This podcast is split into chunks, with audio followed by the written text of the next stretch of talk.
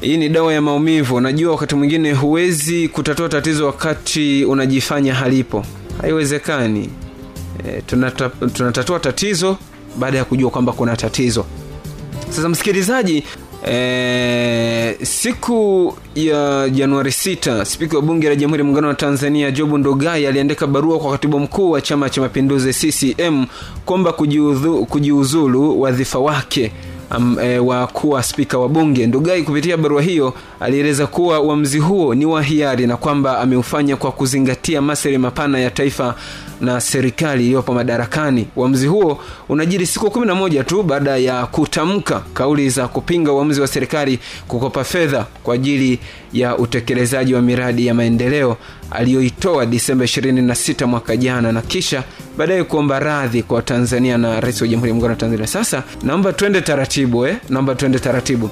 Hapa kabla ya kujiuzulu spika jobu ndogai aliongea na vyombo vya habari akaomba radhi aka, akaonyesha kwamba vyombo vya habari vilimnukuu vibaya vilichukua kipande kidogo tu na vikasambaza na vikamchafua na kwamba yeye alikuwa hana lengo hilo. Hapa ni kabla ya kujiuzulu. Alikuwa anaelezea hali ilivyokuwa na akaomba radhi. Kwa hiyo ha, ha, hatukuwa na mazungumzo yoyote mabaya ya kuhusu chochote, na kwa kuwa sasa katika mazungumzo haya ambayo yalienda tofauti kutokana na klipu hiyo, manikili siku hizi mitandao ina nguvu, ina nguvu sana, inaweza ikatengeneza ajenda, inaweza ikapeleka ajenda ambako wala haikuwa, na mjadala ukawa ni wa moto sana. Nitumie fursa hii kupitia kwenu kumwomba radhi sana Mheshimiwa Rais na kwa Watanzania wote kwa wale wote walioguswa visivyo, naomba sana radhi, lakini niwahakikishie mimi ni yule yule, uimara wangu huwa uko pale pale, na Mungu atakuwa nasi, tutafika salama kabisa. Kwa wale waliotusha matusi na manini, tuwasamehe bure, wengine hawajui watendalo, wengine watoto wadogo, na ili twende. Ndio maana mimi nimebeba yote na kusema nimekosa mimi, nimekosa sana, nimekosa mimi. Mungu anisamehe, Watanzania nisameheni. Asanteni sana. kauli ya jobu yustino ndugai aliyekuwa spika wa bunge la jamhuri ya muungano wa tanzania wakati akiomba radhi lakini baada ya kuomba radhi mbunge wa jimbo la kawe eh, askofu josephat gwajima naye akaibuka akasema hivi amesema maneno hayo tarehe ishirini na sita mwezi wa kumi na mbili tarehe nane baada ya siku tisa baadaye. Anatoka tena kusema nimekosa mimi nimekosa mimi nimekosa sana. Mungu nisamehe watanzania mnisamehe. Come on. Ni mkuu wa mhimili wa namna gani anaweza kusema jambo a mbele ya tanzania yote alafu baada ya siku tisa akalibadilisha? Je tutamwaminije kwamba kuna mambo mengine atayabadilisha yawe kitu kingine na tutapata hasara kiasi gani kwa hiyo mimi nashauri namshauri yeye natumia wanahabari kumshauri yeye. Namshauri bosi wangu kwa unyenyekevu kabisa hali ni mbaya. Hii mambo ya kusema nimekosa mimi nimekosa sana nimekosa mimi mungu nisamehe na watanzania nisamehe. Tutasema mpaka mara ngapi? Kama umekubali umekosa basi jiuzuru sababu umekosa.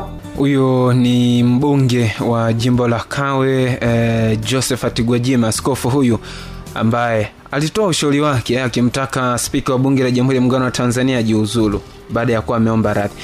Lakini rais wa jamhuri ya muungano wa tanzania naye samia suluhu hassan naye alionyesha kushangaa e, alionyesha kushangaa. Yaani kama wengine walivyokuwa wanashangaa naye akashangaa. Kwa sababu huwezi kufikiria mtu mliyemwamini mshika muhimili ende akasimame aseme yale. Ni stress ya ishirini ishirini na tano. Kwa sababu huwezi kuamini mtu mzima na akili yako. Unaenda ku, kuargue tozo na mkopo 1.3 trillion. As ndo kwanza imetokea tanzania. Wakati toka tumepata uhuru ni mikopo kwenda mbele. Na katika mikopo yote huu ni mkopo mzuri ever. Mtu na akili yake anakwenda kusimama ana argue. Ni uhuru wake kusema chochote lakini mtu mnayemtegemea mtu ambaye mna matumaini naye mtashirikiana naye kwenye safari ya maendeleo hutegemea atasema hicho. Unategemea labda atakuwa na uelewa na hasa kwa sababu mabajeti yote mamikopo yote taarifa zote za kiuchumi ndani ya nyumba yake ndo zinapita. Rais wa jamhuri ya muungano wa tanzania samia suluhu hassan akionyesha naye kushangazwa eh, lakini hii yote wote walikuwa wanafanya hivi baada ya kuwa ameomba radhi. Sasa yeye aliomba radhi lakini watu wakaonyesha bado hawajaridhika. Basi ndo wakaona basi siwe tabu eh, kwa wakaamua kuandika barua na kuonyesha kwamba amejiuzuru na ndugai kupitia barua hiyo aliweza kuwa amewasilisha nakala kwa katibu wa bunge ambaye amethibitisha kupokea nakala hiyo. Ha? Ehe, tari sana. Wasukuma wanasemaje? Sivu sana ila litochaga yaani kuna mambo ni ya moto sana lakini hayaongozi. Saa kumi na moja na dakika kumi na moja mi mwenyewe nang'atuka tu. Yeah, yeah. Napiga goti na tubu, na tubu kwa Mungu wangu na jamii, na jamii. Nimefanya maovu mengi, mengi. Kwa kutumia cheo, kutumia cheo. Naamini cheo dhamana, cheo dhamana. Nisamee, nisamee, nang'atuka, nang'atuka.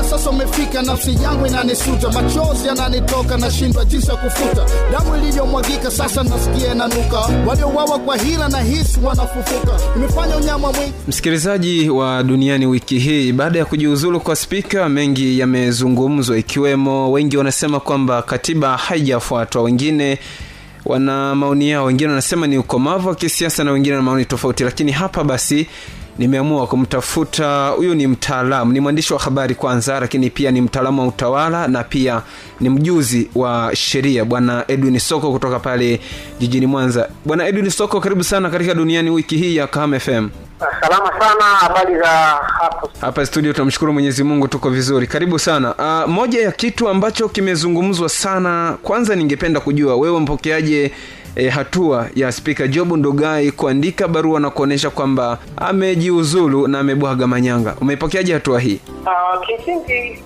um, nimepokea taarifa hizo katika uh, mambo mawili makubwa yapo au katika jicho la pande kuu mbili. Kwanza kabisa ni uwajibikaji, ambapo kiongozi anaweza akawajibika mwenyewe anapoona kabisa kwamba amekwenda vivyo sivyo na kaliba yake ya uongozi au na sheria zinazoongoza kwenye taasisi ambayo yeye yupo. Lakini jicho la pili ni kwamba wakati mwingine kunakuwa kuna msigano wa mihimili hii ya mitatu ya taifa. Unaweza ukatokea muhimili mmoja ukawa juu na muhimili mwingine ukawa chini, yani unakosa ile check and balance kama ilivyotokea kwenye uh, hasa muhimili wa, wa serikali kuonekana uh, ni una nguvu kuliko muhimili wa bunge na baada ya kauli ya mheshimiwa rais tukaona spika wa bunge anaamua kuaga manyanga kwa kuandika barua ya kuweza kujiuzuru uh, kwenye kiti chake hicho cha uspika. Kwa hiyo hapo inaleta tafsiri nyingine kwamba mihimili yetu kidogo haijakuwa haijakuwa sawa. Kuna, shida kidogo kwenye ufanyaji wa kazi na hasa kwenye wakati kama huu ambapo unakuta muhimili mmoja unanyoshea kidole muhimili mwingine kwa hiyo ile check and balance inakosekanika. Kwa hiyo huo ndio muktadha ambao uh, mimi nimepokea nime, nime kwa kwa kuona mambo hayo mawili ambayo yote ni mambo ambayo yana matokeo chanya au yana matokeo hasi kwa ukuaji wa demokrasia nchini Tanzania. Aha, umesema ni ukomavu wa kisiasa na uwajibikaji, lakini Jobu Ndugai aliomba msamaha. Baada ya kuomba msamaha, bado watu waliendelea e, kum, kumzonga kumzonga. Hii inamaanisha kwamba ndani ya CCM yenyewe kuna uwezekano kuna mpasuko, kwa sababu wanachama wake wanachama wa CCM ndo walionekana wanamzonga sana na kuna kuna ombo kidogo, labda hapa niongee mimi katika jicho la kichambuzi kwamba watu wengi wanamchukulia Jobu zai uh, kama yeye amchukulia kwa nafasi yake ya mamlaka ya kiti cha ndani ya bunge la Jamhuri ya Muungano wa Tanzania, lakini Job anapoongea katika sehemu ya hadhara kama ambayo alikuwa anaongea, anaongea akiwa kama kilanja wa wabunge wote wa bunge la Jamhuri ya Muungano wa Tanzania. Kwa hiyo anapozungumza, anazungumza uwakilishi wa bunge. Kwa hiyo nimekuwa najaribu kuja kuona shida watu wanapoongea Job wamemchukulia Job kama yeye. Kwa mfano, unapokuwa spika, watu una muktadha wa kuzungumzia kile ambacho unakiona eh, kwamba wapi unaweza ukazungumzia kwamba kuna kasoro moja mbili tatu. Sasa kutokuwa na uweledi wa kufahamu kunaweza kukaleta nadharia nyingine ya kufikiria Jobu anashambuliwa kama Job, lakini Job anashambuliwa kama uh, spika, kama kiti cha cha cha cha cha, cha spika kina mamlaka. Yeye ndiyo kiongozi wa wa, wa, wa, wa bunge la bunge la Jamhuri ya Muungano wa Tanzania. Huenda kile alichoongea ndicho ambacho kina reflect mawazo mengi ya bunge, sema yeye aliamua kulizungumzia, alizungumzia nje ya, ya, ya bunge la Jamhuri ya Muungano wa Tanzania. Sasa hapa wananchi lazima waje waelewe ya kwamba tunapomzonga Jobu, ina maana tunazonga wawakilishi wetu, kwa sababu bunge ni la uwakilishi. Watu wote hatuwezi tukaenda bungeni. Jobu akiongea anaongea kama kwa njia ya uwakilishi. Kwa hiyo watu wengi tumejipambanua kwamba huenda alichokuwa naongea Jobu Dugai ndiyo mawazo yetu ya sisi wananchi, kwamba ni kweli kama kuna ndani ya miezi kumi na moja hiyo eh, au ndani ya miezi nane hadi kumi kuna trilioni kumi na moja nukta tatu nchi ni hoja. Je, hoja zinasemeja kwenye hizo fedha? Lakini kumshambulia kidogo, wakati mwingine tunaweza tukawa tunakosa weledi wa kuzungumza. Ndio maana tukasema kwamba hatujui spika yupo pale anamwakilisha nani. Tungejua kwamba spika yupo pale anawakilisha wananchi, ina maana mlonga Dugai moja kwa moja ingekuwa ni kama tunajizonga sisi, kwa sababu wawakilishi wetu ndio au wawakilishi wetu, Kilanja, wa mwakilishi wetu ndio anayetoa hizo hoja. Cha msingi tungehoji tu kwamba wapi ilikuwa sehemu sahihi ya kutolea ah, hiyo hiyo hiyo hiyo concern ya mheshimiwa Job Dugai kwamba sehemu sahihi ilikuwa sio nje ya bunge, sehemu sahihi ilikuwa bungeni kwenye kuidhinisha mikopo, bunge likati lije lizungumzia hapo. Kwa hiyo hiyo confusion kidogo tuiweke sawa hapo. Wananchi wengi bado wana hawana uelewa wa, wa kile kinachotokea kwamba Job anaongea kama yeye Job au Job anaongea kama mamlaka ya kitu chochote. mm bwana edwin soko eh, uhuru wa maoni kwa wenzetu umeendelea sana nakumbuka eh, wakati donald trump anagombea kupitia chama cha republican mmoja ya wajumbe wa chama cha republican bwana mitt romney alimpinga bwana donald trump lakini hakuonekana kama msaliti. Nchini tanzania ukiwa ndani ya chama sio ccm tu hata chadema ama kaf ukiwa ndani ya chama lakini ukama, ukawa na mawazo mbadala eh, dhidi ya chama chako. Yani ukaonekana hujaenda yani una, una, una mawazo mbadala hu, hukubalini na baadhi ya vitu ndani ya chama chako. Na unaonekana kama msaliti jobu ndugai waliokuwa wanamzonga sana walikuwa wana ccm hii inamaanisha kwamba ndani ya vyama vyenyewe hakuna demokrasia ya kutoa mawazo na kuruhusu mawazo mbadala na mchanyato wa hoja ambazo zina afya kwa taifa na wewe na sio tu ndani ya chama cha mapinduzi ni ndani ya vyama vyote vya siasa. Hali kadhalika ukijaribu kutazama katika chama cha maendeleo na demokrasia chadema imeshawahi kutokea kuna wakati kama huo unakumbuka sakata wakina uh, zito zuberi kabla wakati wanatoa ma- maoni yao juu ya mwenyekiti wa chama simon mboe pamoja na kitila mkumbo mambo kama haya yalikuwa yanajitokeza. Lakini uh, katika chama cha mccr mageuzi nayo yamejitokeza hasa ndani ya chama cha cha, mapinduzi tunaona vitu kama hivyo vinajitokeza nafikiri ni tatizo la ni, ni, ni kansa hii ya kitaifa ambayo inatutafuna kweli kweli. Tunafikiria wakati mwingine kwamba watu ambao wanatoa maoni basi wanakuwa ni wasaliti lakini hatujui kwamba uhuru wa kutoa maoni eh, mwanzo wake unakuwa wapi na mwisho wake unakuwa ni wapi. Nafikiri tukiachana na dhana hii tunaweza tukawa tuna msaada mkubwa sana wa kulijenga taifa kama tanzania ambalo ni taifa changa sana umetolea mfano wa nchi kama marekani mtu anapotoa maoni yale ni maoni yake yeye na lazima yaheshimiwe na kumwita msaliti wakati mwingine inakuwa kidogo tunakosea lakini tunachosema hata kama kuna mashida mimi mimi nakubaliana kama kuna shida ya utoaji wa, wa kuchagua hadhira kuchagua kuchagua jukwaa la kutolea maoni. Kwa hiyo hiyo ni kasoro ndogo sana ya kuweza ku- ku- ku- kuzungumza na tujitokeze tuzungumze kwamba huenda labda jogo alikuwa sahihi lakini mazingira aliyosemea hayakuwa sahihi angeweza kusemea wakati akiwa ndani ya bunge. Angeweza kusemea wakati anapokea taarifa ya ya, ya, ya ya kamati ya bunge eh, ambayo walikuwa wa, wanapokea mapendekezo ya pesa sio kiasi gani.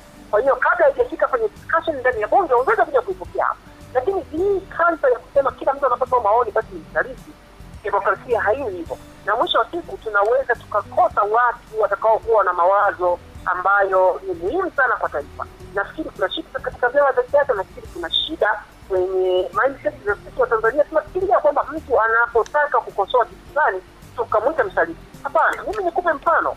Mwalimu nyerere alipigania uhuru mwaka hamsini na saba alikosoa mfumo wa chama cha tano kwenye uchaguzi kwenye kutoa viongozi wa, wa, wa, wa uchaguzi wa nafasi za uwakilishi kwenye bunge eh, wakati huo. Lakini fikiria hakuitwa msaliti mawazo yake yalibebwa na yakaweza kufanyiwa kazi kwenye bunge la wawakilishi wakati ule mabunge na wawakilishi kuna uwakilishi wa waindi kuna uwakilishi wa wa- wa uingereza kuna wa- uwakilishi wa wa wa, wa, asia kuna uwakilishi wa hivi vyama vya vya vizalendo vya waafrika mtu alitoa maoni na, na watu waka wa, wa, wa, wa, wakaishia kuchukua maoni ya kuyafanyia kazi na kurekebisha.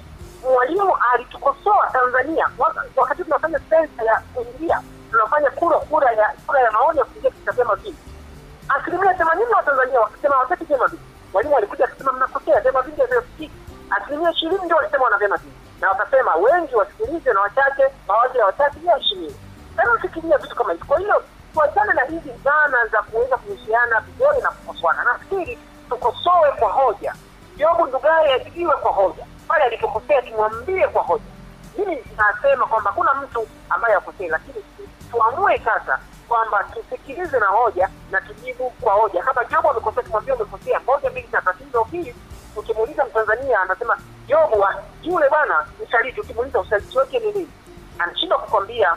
Lili fakta inayosababisha jobu ndugai akaitwa kwamba huyu ni msaliti kwa hiyo nafikiri tutoke huko hata kama jobu ana matatizo yake ya kutochagua sehemu sahihi ya kutolea dukuduku lake lakini tusimhukumu kwa kiwango hicho zaidi.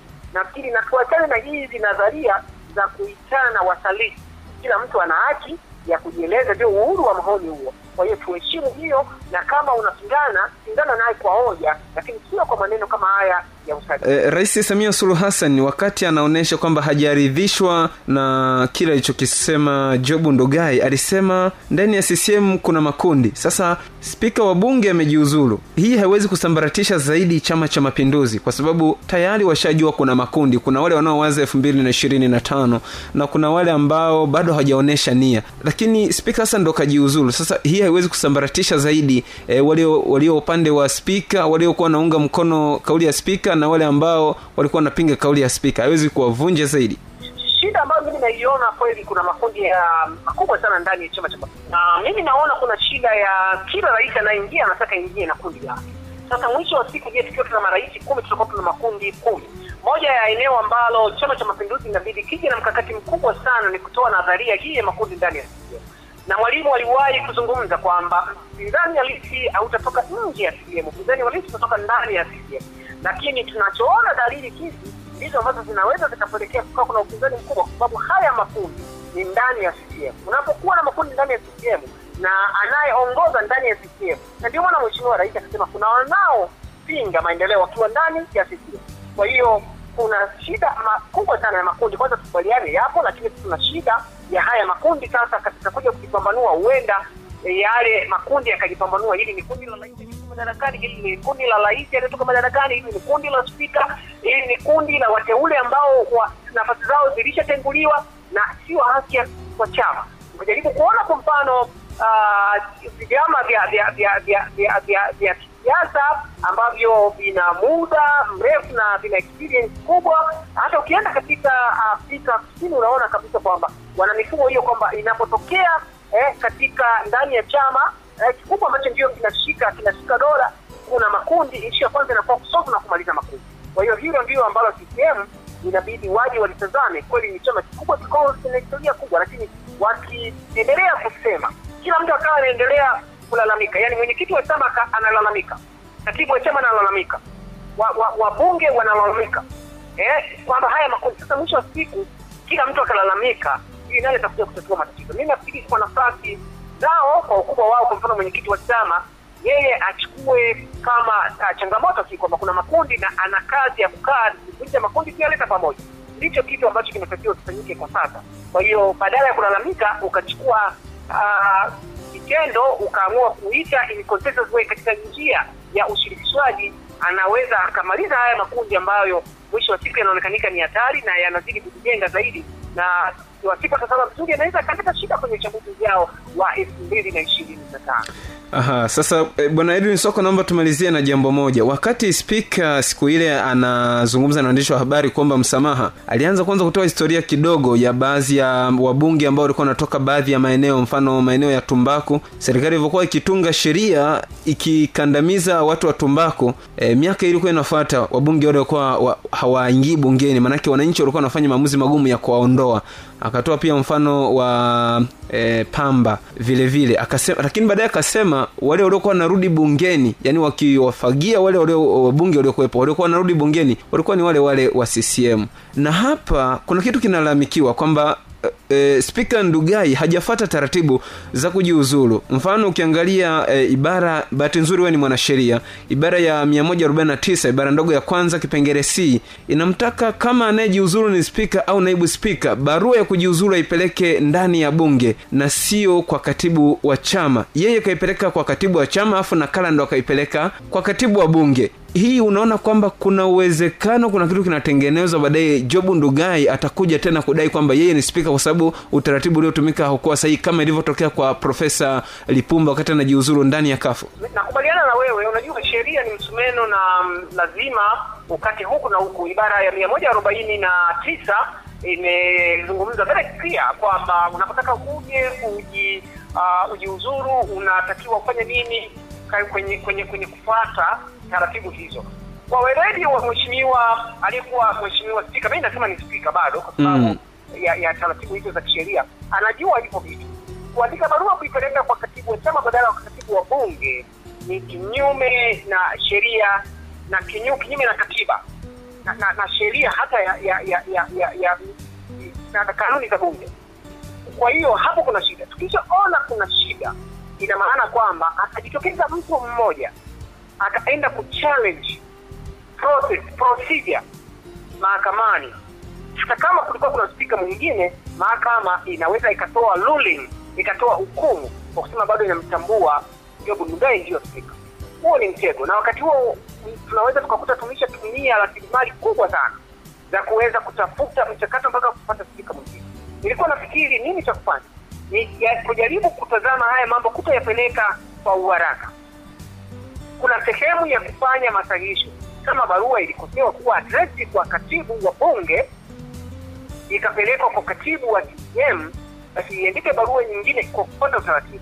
Juzi Matia ameongea hivyo na akasema anataka kwenda mahakamani.